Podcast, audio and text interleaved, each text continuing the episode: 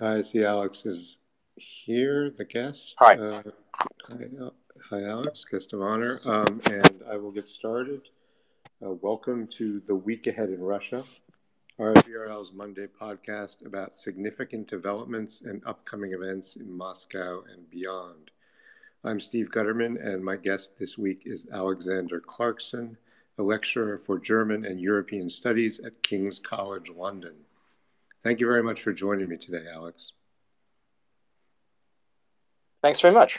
All right, it's great to have you on the podcast. Now, as anyone listening in uh, knows, uh, we're doing this live on Twitter Spaces, and we're happy to take a few questions at the end. So if you have a question, uh, please send it in a D M. Now, as, as is often the case, uh, or has been the case since Russia launched its unprovoked invasion of Ukraine on February twenty-fourth, we're going to talk about the war in Ukraine, Russia's war on Ukraine, and about the situation in Russia a little bit. Now, I'd, I'd planned to discuss what, what appears to be a shift of focus for Russia in the war uh, after the failure of what was widely believed to have been President Vladimir Putin's expectation that he could subjugate Ukraine in a matter of days, Um, either by ousting the government or forcing it to give in to uh, his demands. Now, Russian forces, uh, you know, that that obviously hasn't happened. Uh, Russian forces have now retreated from areas around Kyiv, and Russia says it's going to focus on the Donbass, the southeastern part of Ukraine, uh, though it seems like uh, Moscow may also try to take or to hold uh, land beyond the Donbass, in particular uh, between that that area and Crimea, the Black Sea peninsula that it seized in twenty fourteen, uh, which seems like a long time ago now, given what's happening now. Uh, so, so that was going to be the main topic in terms of the war. But over the weekend, evidence of what appear to be atrocities by Russian forces in towns around Kyiv has emerged after their departure, uh, the departure of those troops. The, the dead bodies of numerous civilians in the streets of Bucha, uh, and survivors' accounts of killings there and in Irpin and elsewhere. People just being being shot in the street by the Russian troops, according to these eyewitnesses, several of whom have spoken to R F E R L reporters on the ground uh, in the past couple of days. So this invasion, the, the unprovoked war, I mean, there's been so much death and destruction. Uh, Mariupol, Kharkiv, Sumy, Izium, and, and many more cities and towns. Uh, it's all just uh, it's all just unbelievable. And now there are these new allegations of atrocities in Bucha and in other places. Um, it, you know, and, and people are saying, you know, look, uh, this is just what we're seeing. There's a lot that we're not seeing. So it's just staggering.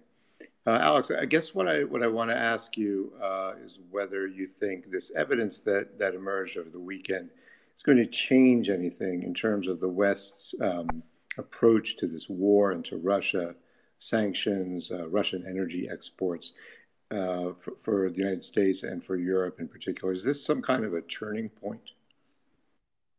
I, I think the turning point already happened in a kind of macro level.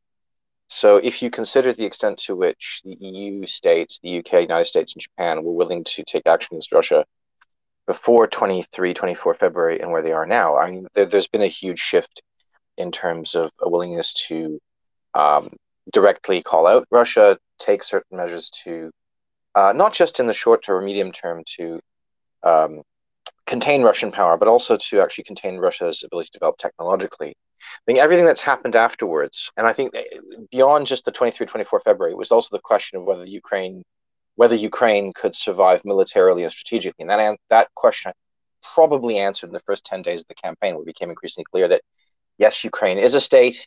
Yes, Ukraine has not it doesn't just have a resilient society, but has a powerful state, has a pretty strong army, uh, an increasingly strong army, and the ability and the will to resist, despite some strategic errors made very early in the campaign um, in the south on, on the Crimean border. So in terms of long-term trajectory, a trajectory of, of, of greater confrontation and, and tension between Russia, the U S and U K, uh, I think that question has been largely answered. The question we have now with what's happened over the weekend is the speed with which the E U takes certain actions. Uh, there is a lot of criticism at the moment of Germany, and uh, particularly of the German stance in relation to gas imports, uh, which I substantially agree with. Uh, that Germany should be moving, the German government uh, should be moving faster. It should be decoupling itself out of sheer self-interest, and I'll go into that in a minute. Out of sheer self-interest, should be de decoupling itself much more quickly from um, Russian gas, and particularly gas and, and, and also oil imports. But there are also problems. I mean, Germany has forty percent uh, gas import dependency from Russia. That can be wound down over the medium to long term. I think over the next two to three to four years, two to three years, uh, beyond whatever the trajectory of the conflict itself we're going to see, there is going to be a gradual reduction of German gas dependency towards Russia, pro probably even starting from October, not just because of the conflict in and of itself, but if you actually read between the lines in substantial parts of German industry and, and, and German business world that is highly resistant to putting an immediate embargo now, there's been a loss of trust in Russia as, as a trading partner. So there's a kind of medium-term to long-term trajectory. There's a greater confront, uh, growing confrontation. The problem is, is that ha is this would this decisively shift developments in the battle space and in Russian policy now? That I doubt, unless Germany goes for an immediate gas embargo. The risks with that are, of course, substantially substantial in terms of the German economy, and substantial in terms of the uh, German political stability if there are problems in the German economy. On the other hand, uh, there is a problem in terms of uh, German government attitudes about the extent to which they can control this trajectory. Uh, if you look at German debates today, today, particularly from major German corporations like, like B I S F, uh, Siemens, and other corporate figures, as well as the German government, there still is this kind of ongoing assumption that Germany is in control of the trajectory of events, that somehow it's Germany's choice. To, uh, the timing of an embargo, the timing of a gas cutoff would be down to what Germany chooses to do. And I think there is, whereas in parts of the energy ministry, parts of the environment ministry under Robert Habeck, maybe parts of the finance ministry um, uh, under Martin Lindner, there's, there's a growing, under Lindner, Lindner, there's a growing awareness that maybe Germany is not in control of events and has to prepare for a sudden shift. I don't think that's necessarily penetrated widely enough in the German policy space for German policymakers to really understand that how much things are on a knife edge and how much developments, both in terms of, say, a strong, you know, a Russian leadership trying to pursue this war against Ukraine, trying to push the E U, but also maybe down the line, I think there are substantial stability risks when it comes to Russia's internal state cohesion. I mean, a lot of what we're seeing now is is is, is a sort of sort of cry, this this deep anger and frustration in parts of the Russian state elite, but I think it also sort of reveals an underlying streak of anxiety within the Russian state elite about Russia's internal stability. And so there's also issues to do with the cohesion of the Russian state, possible civil conflict in Russia, maybe two, three, four years down the line. I'm not saying that's inevitable, but it's, it's more likely now than it maybe was before February twenty-three. That also might lead to severe disruptions of gas imports. And I think the Germans need to start preparing substantially for situations that are out of control when it comes to energy imports and the impact on the German economy. Okay, I mean, that's fascinating in terms of uh, what you're saying, I guess, uh, the, the kind of the way the West reacts to this. It's not, there's factors, you know, in Russia um, that may be unexpected, um, and, and Germany and, and other Western countries can't really control what, what's going to happen with that. So they, they can make their decisions, but then uh these things can be affected by by the situation in Russia itself. I think a lot of things that we assumed about the Russian state elite, the Russian government, um you know, the strength of the Russian military, I think a lot of a lot of mistakes were made there. Also severe underestimation of the strength and resilience of the Ukrainian military and the strength and resilience of the Ukrainian state, which actually, if you looked at it closer over the last five, six, seven, eight years, even before Maidan, there tended to be this kind of failed state paradigm in relation to Ukraine, which was just off, it's just wrong. I mean, I, I, I hate to put it that bluntly, but a lot of it just simply mirror image discourses from Moscow that had a kind of neo-colonial air to them, rather than reflecting and engaging substantially with the realities of Ukrainian society and the Ukrainian military after twenty seventeen in and of itself. But the, that that's maybe an issue for analysts to look at um, in, in future.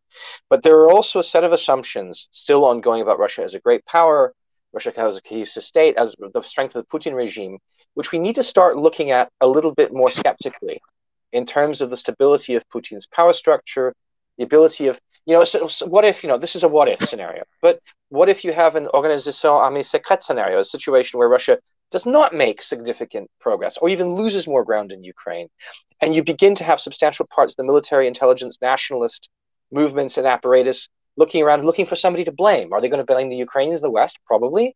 Are they going to blame internal em enemies or people within the state who are their rivals? Probably as well. Now, the regime could well uh, keep this all under control, or it may fail to do so. And that opens up a whole set of stability risks as we look down the line. That's one possible scenario. But I think because of the extent to which what we've seen has had such a destabilizing effect, we have to start gaming out possible different scenarios, not just about Russian aggression to Ukraine, but about stability risks in terms of Russia itself.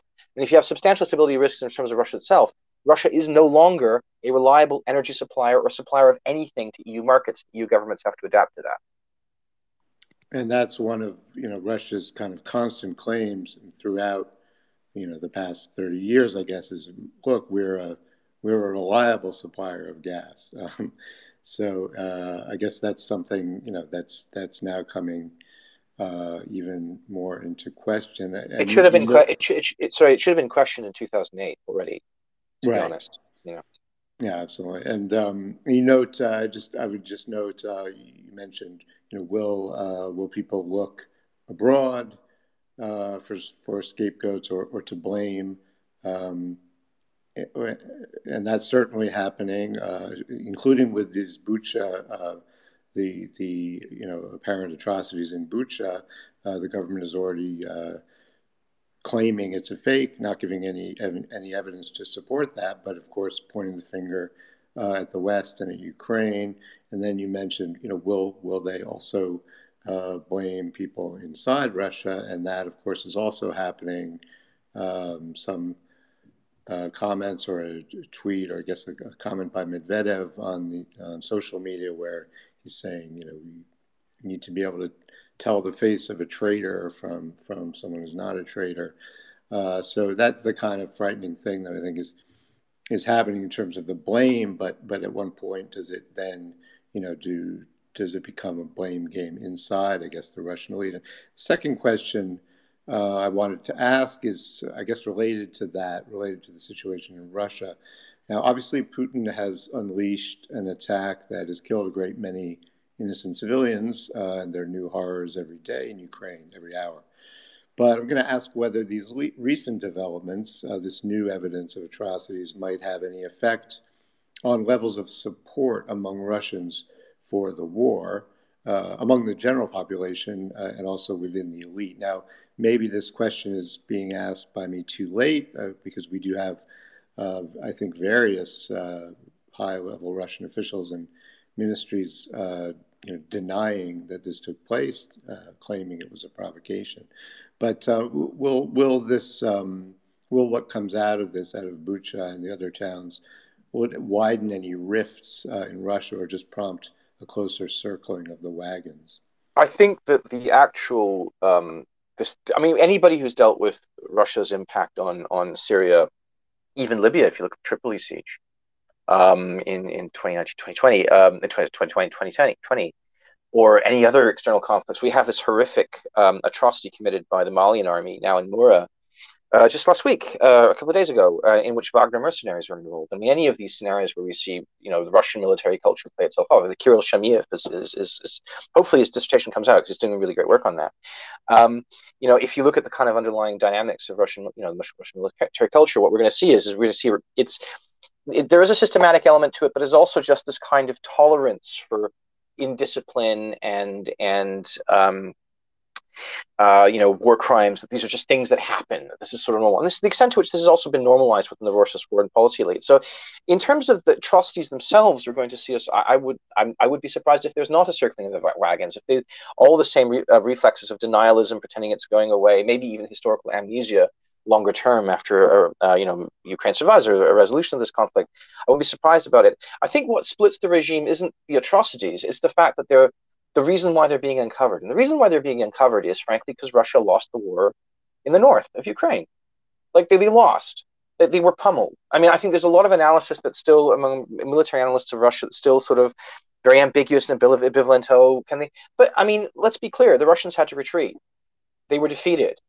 Um, that doesn't mean that Ukraine, so what we're seeing is a shift away from possibly a, a kind of a more existential, a fundamentally existential war about the existence of Ukraine as a state society towards a more, maybe something more like Serbia versus Croatia in the nineteen ninety-two, which is a battle about the ter- territorial configuration of the Ukrainian state, which is equally brutal and horrific and nasty. But if anything is going to, I suspect, if anything is going to, going to divide Russia and lead different elements of the regime to turn itself, turn on itself, is that if they just keep, well, I mean, I don't see how they turn this around, to be honest, in terms of some grand victory narrative that they can construct.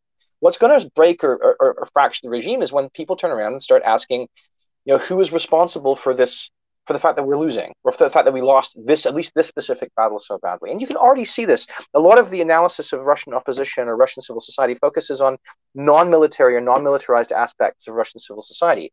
But there's an aspect of Russian civil society that's deeply in, intertwined with military society, Russian military society. And if you look at that, like, you already have people like Kots or, you know, Stashin or, you know, Girkin, all these guys, you know, I bet you Podupny quietly are all sort of pointing fingers and saying, well, if I'd done X, Y, and Z, it would have been better. It must be these generals. It must be these officers who in the state has betrayed us. If anything fractures the elite, it's going to be a blame game as to why they screwed this up so badly, because nobody's going to take blame for themselves. Everybody's going to look out for a rival faction in the regime. Look at the Kadyrovtsy and the kind of um, resentments they're building. That's when I go back to this issue about the stability risks Russia represents. To me, it represents two stability risks, one in terms of an aggressive, Um, expansionist power pursuing this kind of quasi-genocidal attack on Ukraine. That's, of course, a risk that Russia, but the E U now, right now in the short term, has to contain, handle, and support Ukraine to survive. But medium to long term, this goes on like this.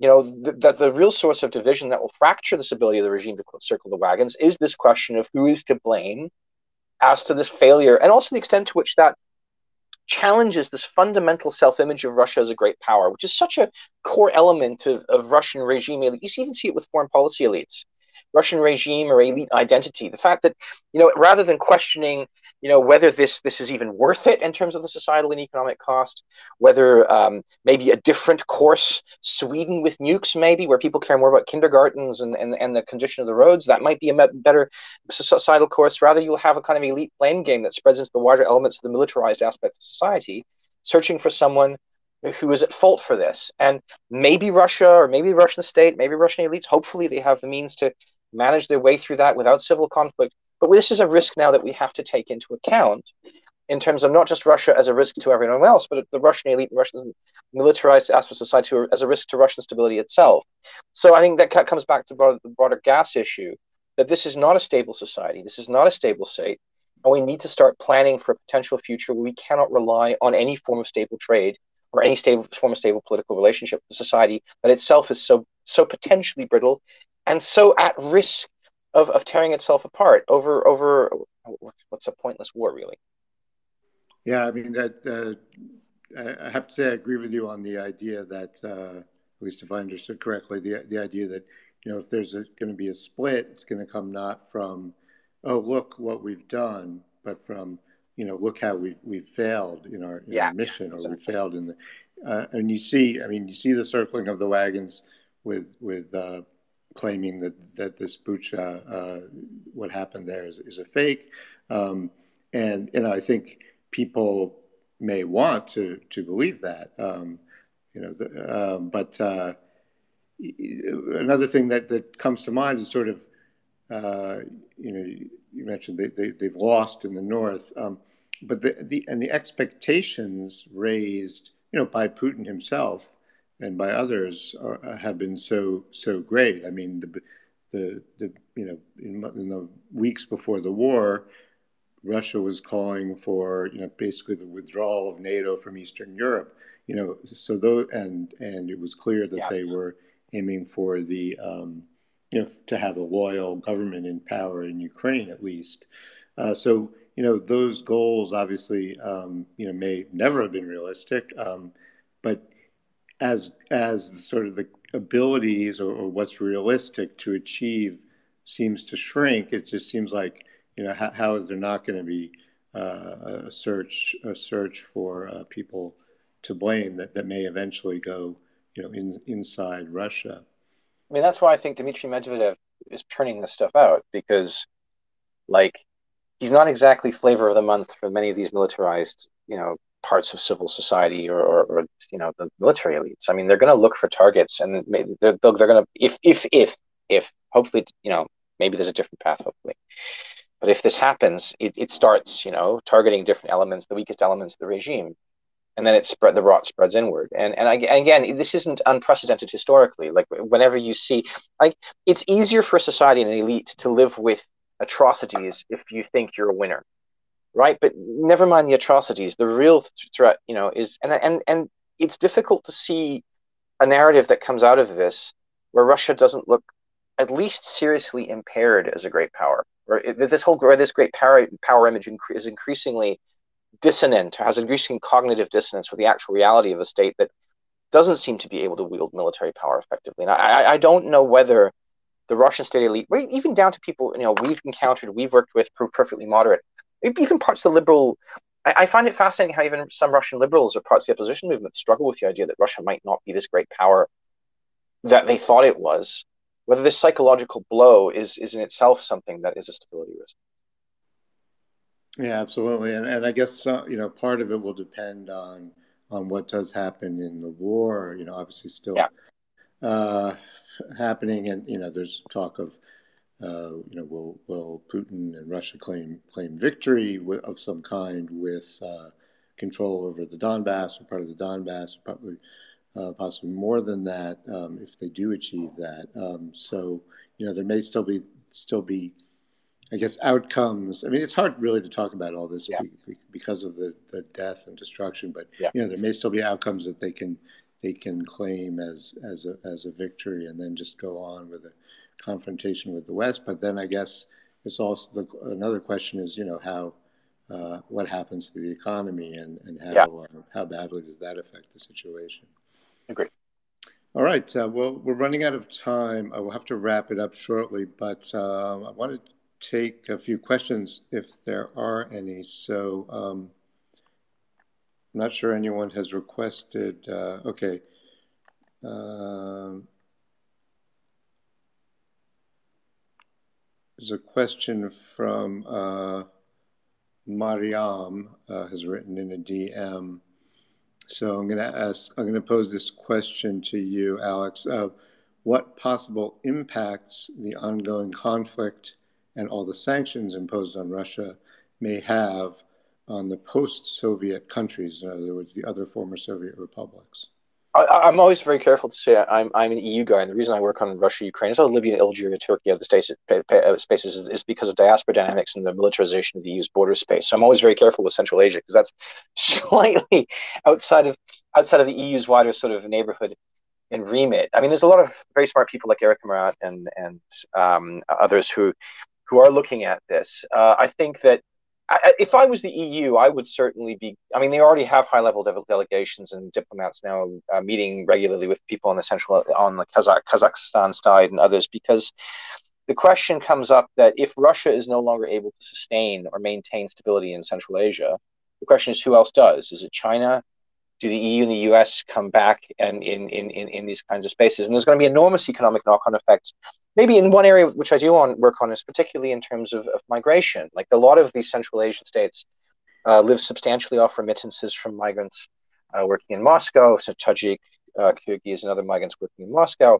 Like if those remittance flows go down and you don't really, and many of these Central Asian migrants even return, that removes a substantial pillar of economic development and growth in the region. And that, that also, again, opens up stability risks in these spaces. Does that mean other states? And that's where I think the E U needs to be. The E U needs to be just generally more proactive with these issues in terms of coming in, working with other major geopolitical partners to see what needs to be done to ensure that st instability in Russia does not have knock-on effects on other states that then cause further problems down the line. Yeah, absolutely. And um, I mean, what you, what you mentioned, the, the effects on on countries uh, in Central Asia that have uh, depend a lot on, on workers who work in Russia. That that's already happening. Um, you know, some are returning. Uh, we've had, because we do a lot of reporting on Central Asia, and you know, one of the things, there are families that where, in, sorry, families in which, okay, the people working in Russia were sending money home um, to Central Asia. And now it's the other way around. The, the, the family back in Central Asia has to help those um, who are in Russia um, because they're because they're out of work. So that well, that's one you know specific effect. And I think in terms of politics, you know, there's also sort of a big question. You can see some, uh, particularly Central Asian countries, I think, uh, kind of distancing themselves, uh, you know, from Russia. To, had some comments from Kazakhstan uh, the other day. Um, so these countries are sort of, you know, what is what is what is in it for them to support uh, a country that is that is doing this? Uh, and then there's also the factor of, well, you know, some Russians, at least uh, some people in the Russian elite and the Russian government have designs on parts of some of those countries as well. Yeah. So, you know, obviously, you know. So I, I do think it opens up. And I, it was very interesting that recently there have been several E U delegations, low level, but there have been contacts now opening up to uh, Kazakhstan after the, the, the mess of, of, of early January. Um, and, and kind of the role Russia played. And, and I know the Tokayev kind of asked them in, but, you know, they had the means to do that. So, Um, you know, suddenly Russia doesn't have these. Where are these V D V airborne troops going to show up to, to do run that kind of operation again? I know you still have the troops in Tajikistan, but you really have to wonder also just in terms of how they seem to seem to have cracked under pressure, whether they can pull off the same operation. So I think that this is actually something that requires, uh, particularly opens up questions about how far Kazakhstan can act as a regional stability actor and, and how far the E U needs to come in and, and, and, and, and support it, particularly if Russia is no longer able to do so. Yeah, absolutely. Um, yeah, that's a good point about the uh, the January events, and I think you know Russia ended up looking, at least in some people's eyes, you know, looking pretty good there. Um, and now that may have all all changed uh, from uh, as a result of, of the of the war in Ukraine. Um, okay, uh, if anyone does anyone else have any questions, you can request uh, to be a speaker if you have a question.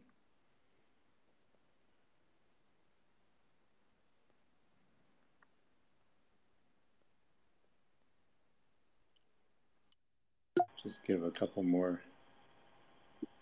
uh, couple more time. Hi, could I ask a question? Uh, yes, please go ahead. Yeah, I'm just wondering about the position of Turkey. I mean, um, prompted there by this vacuum in, in Central Asia, there's Turkey's been trying to do a sort of Turkic sphere um, that direction, but also if Ukraine ends up in a, a sort of eternal entry process with the E U, Turkey can also say, well, I know I know this very well. So how well is Turkey negotiating this uh, position of trying to be friendly across uh, the Black Sea and flex its muscles? This, this new situation where previously Turkey was simply seen by the E U, for example, as being uh, the, uh, the, the border guard that we don't like very much. Uh, well, I mean, Turkey's role in the region goes back to Turgut Özal. I mean, it goes back to to, to the fall of the U S S R, and, and you already have um, you know, Turkey trying to play a senior role in Central Asia and, and in the Caucasus region. You know, this is a, there's a thirty-year continuity. I think one of the issues that that's maybe for a different discussion, but one of the issues that's underestimated is the extent to which a lot of what the Erdogan government does actually reflects long-term continuities in Turkish foreign policy, sort of cloaked in a, in a, in a rhetoric that is confrontational at times and incredibly irritating, particularly to, to E U states. But it's a lot of what he's doing, doing is just sort of repackaged and just more aggressive variant of, of, of, of Turkish foreign policy traditions. And it's the same goes for the region. I mean, it's worth considering that, you know, the, the, the, Turkey actually has, if Ukraine gets through this, Turkey has a, a lot of positives come for Turkey. You know, Russian power is maybe a little bit more is weakened, so the uh, Turkey's position in the Black Sea is stronger. Turkey can play a greater, uh, more influential role in the South Caucasus. It can sort of show up in Central Asia again, and it, it can sort of pitch itself to the E U and the U S as, okay, we, we didn't do everything you wanted, but hey, we sold a couple of drones to Ukrainians, and we're positive partners. Also, the Turkish construction industry is formidable. Like as Dimitar Becha points out, it'll be E U money paying for Ukrainian reconstruction, but a lot of Turkish construction companies will be actually doing the work. Also, because they're, what's really not understood particularly well, I think, outside of Turkey and Ukraine is the, the extent, there's extraordinary extensive business relationships between Ukrainian and Turkish business interests that would, would smooth the path. A lot, the, lot, the parts of the Turkish elite are actually invested in, in, in Ukrainian survival here. The one problem for the Turks isn't necessarily in terms of uh, an advantageous or potentially advantageous foreign policy position. The problem for them is their own internal cohesion. I mean, uh, you know, inflation is heading to hyperinflation. I mean, it's suppressed. There's a lot of currency issues. And there's a lot of difficulties in terms of um, economic growth. The Turkish business community is under enormous pressure. There are all kinds of difficult decisions that have now been made in relation to Syria and, and other states, and we can probably see a stabilization in Turkish position in Syria over time. And, and there's also this domestic political situation of the A K P's fraying um, internal cohesion, which, which, which, you know, it would weaken Turkey's ability to take advantage of these opportunities. However, if, say, it's just a hypothetical, if there was a J H P-led government, a J H P-E government, under, say, Imamoglu or somebody like that, um, I don't think they would do much different, right? I don't, and I think they would take, operate in the same way. They might be nice to the E U and actually, at the very least, try to negotiate a, a updated version of the customs agree, uh, uh, customs union with the E U, and and it would, it would it would be much more positive and less aggressive rhetoric. But in terms of concrete actions, I don't necessarily think any gov Turkish government would operate differently, and it would certainly try to take advantage of these opportunities.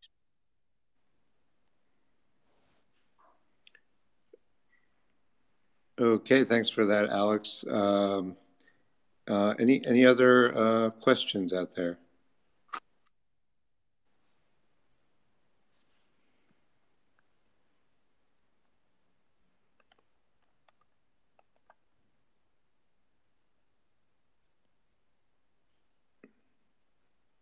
Okay, I'll just give it a few more minutes or so. Hey, um, I hope you can hear me. Yes, we can. Um, I have a question. I'm, I'm calling from, from Germany. And of course, um, we do have this discussion right now in Germany, if there has to be an embargo on oil and gas.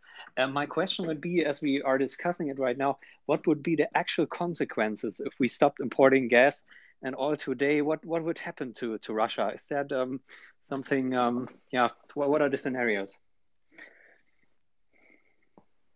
Um, I, I so for, first of all, you know, um, Russia still has other gas markets outside the E U, right? So Turkey would still be buying Russian gas. There are these sort of preliminary sort of gas export pipelines to, to, to, to, to China. It would find other markets. However, its income stream would be severely hampered.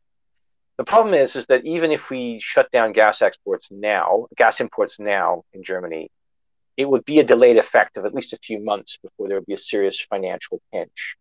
Um, it would have a palpable effect. And we have a palpable effect, though, on, on two levels. First of all, it would accelerate this process that I think is already happening in terms of Germany look, reorienting itself to, to other markets. It would be much more traumatic for Germany, and it would cause a lot of internal political difficulties, but it, it, it would happen. So there's a long-term market impact for Russia. So say there's a peaceful resolution down the line, and then Germany restarts its gas imports from Russia. It'll still be at a much lower key after such an event than, than before. So there's also a long-term impact that even if Germany would reopen its markets with Russia, it would not be necessarily in the long-term exporting the same volume. That has knock-on effects in terms of the Putin regime itself, which somebody like Nick Trickett maybe might be better positioned to discuss, but the extent to which this is a regime that is, relies heavily on buying off regional elites. It relies on a certain level of income flows. There's this, there's this idea that this regime is sort of invincible and everything we throw at it will somehow be absorbed, and I think that's also incredibly dubious. I mean, it's a, it's a regime that needs cash flow and a certain level of cash flow to buy people off. And the less cash flow it has available to buy different regional elites off and different elements of the re regime off, and then again, it comes back to the internal stability risk. The more it, um, you begin to have competition for whatever resources are left, and that heightens internal rivalries within the regime. Putin may be able to hold that together for a certain period of time, but a severe reduction of cash flow within the regime, of capital to, of, and patronage to be distributed by the state, you know, it just sharpens competition, it sharpens rivalries, it sharpens anger and frustration among whoever is getting less or not getting what their share is. Imagine a situation where the Russian state has to choose between still pumping cash, cash towards Kadyrov and pumping cash to other sort of neuralgic institutions or, or regions within the state. And you can already see how that can, can un, uh, unleash a kind of competitive dynamic. So certainly, I think this idea that the Russian regime could, could just Putin regime could just shrug this off, I think, is, is is incredibly dubious. But it has a delayed effect. It would take time to have effect, and you would the assumption would be that it would generate enough nervousness within the regime to get it talking. My argument is is that for, at the very least, Germany should massively accelerate this shift anyway, out of Germany's self-interest, But beyond that, Germany needs to, and the E U needs to start appreciating the fact that Russia is no longer, and probably never really was, a reliable energy supplier. And that, you know, whether or not Putin regime wants to shut off the energy supply, there's all kinds of internal stability risks within Russia and its relationships with the outside world, which means that that supply is just not reliable and could be cut off any time. And we need to sort of develop alternative uh, strategies for handling that. Okay, thanks for that, Alex. Um, now there's a question uh, from a listener named Lena. Uh, the question is, and I'll, I'll take this one. Um, how many more crimes does Russia need to uh, to carry out uh, to stop us? Uh, I guess that we would stop hedging and and drop the word alleged from discussions like this. Um, so I, I guess I'd say, uh, you know, w these uh, these horrific uh, things that have happened in Bucha and elsewhere, um, you know, apparently people shot in the street, um, you know, these are all just coming out over the weekend. Um, and, you know, we, we're gathering, our reporters are gathering information about it. They've spoken to to people on the ground, people whose, you know, some of whose relatives uh, were killed, um, you know, but it's, but it's, uh, it's, you know, new information.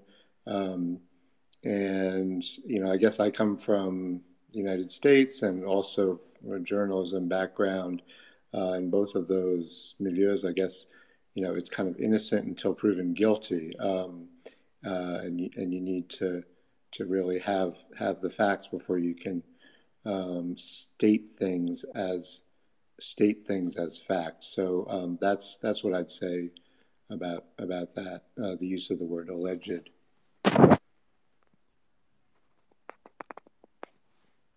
Okay. Any any more uh, questions or questioners?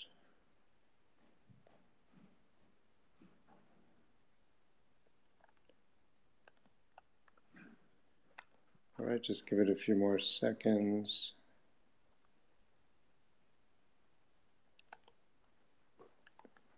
I mean, hopefully, just go to go on about that. Uh, you know, hopefully, all this there'll be a reckoning. You know, there's been no, there's been no reckoning. You know, for decades. Hopefully, there'll be a reckoning um, about everything that's that's happened and, and is still to happen. Um, That's the best we can hope for. Um, all right, uh, we are running out of time. We'll have to wrap it up. Um, Alex, uh, thanks very much for joining me. Uh, hope to talk to you again soon. Super, thanks very much. It was very interesting.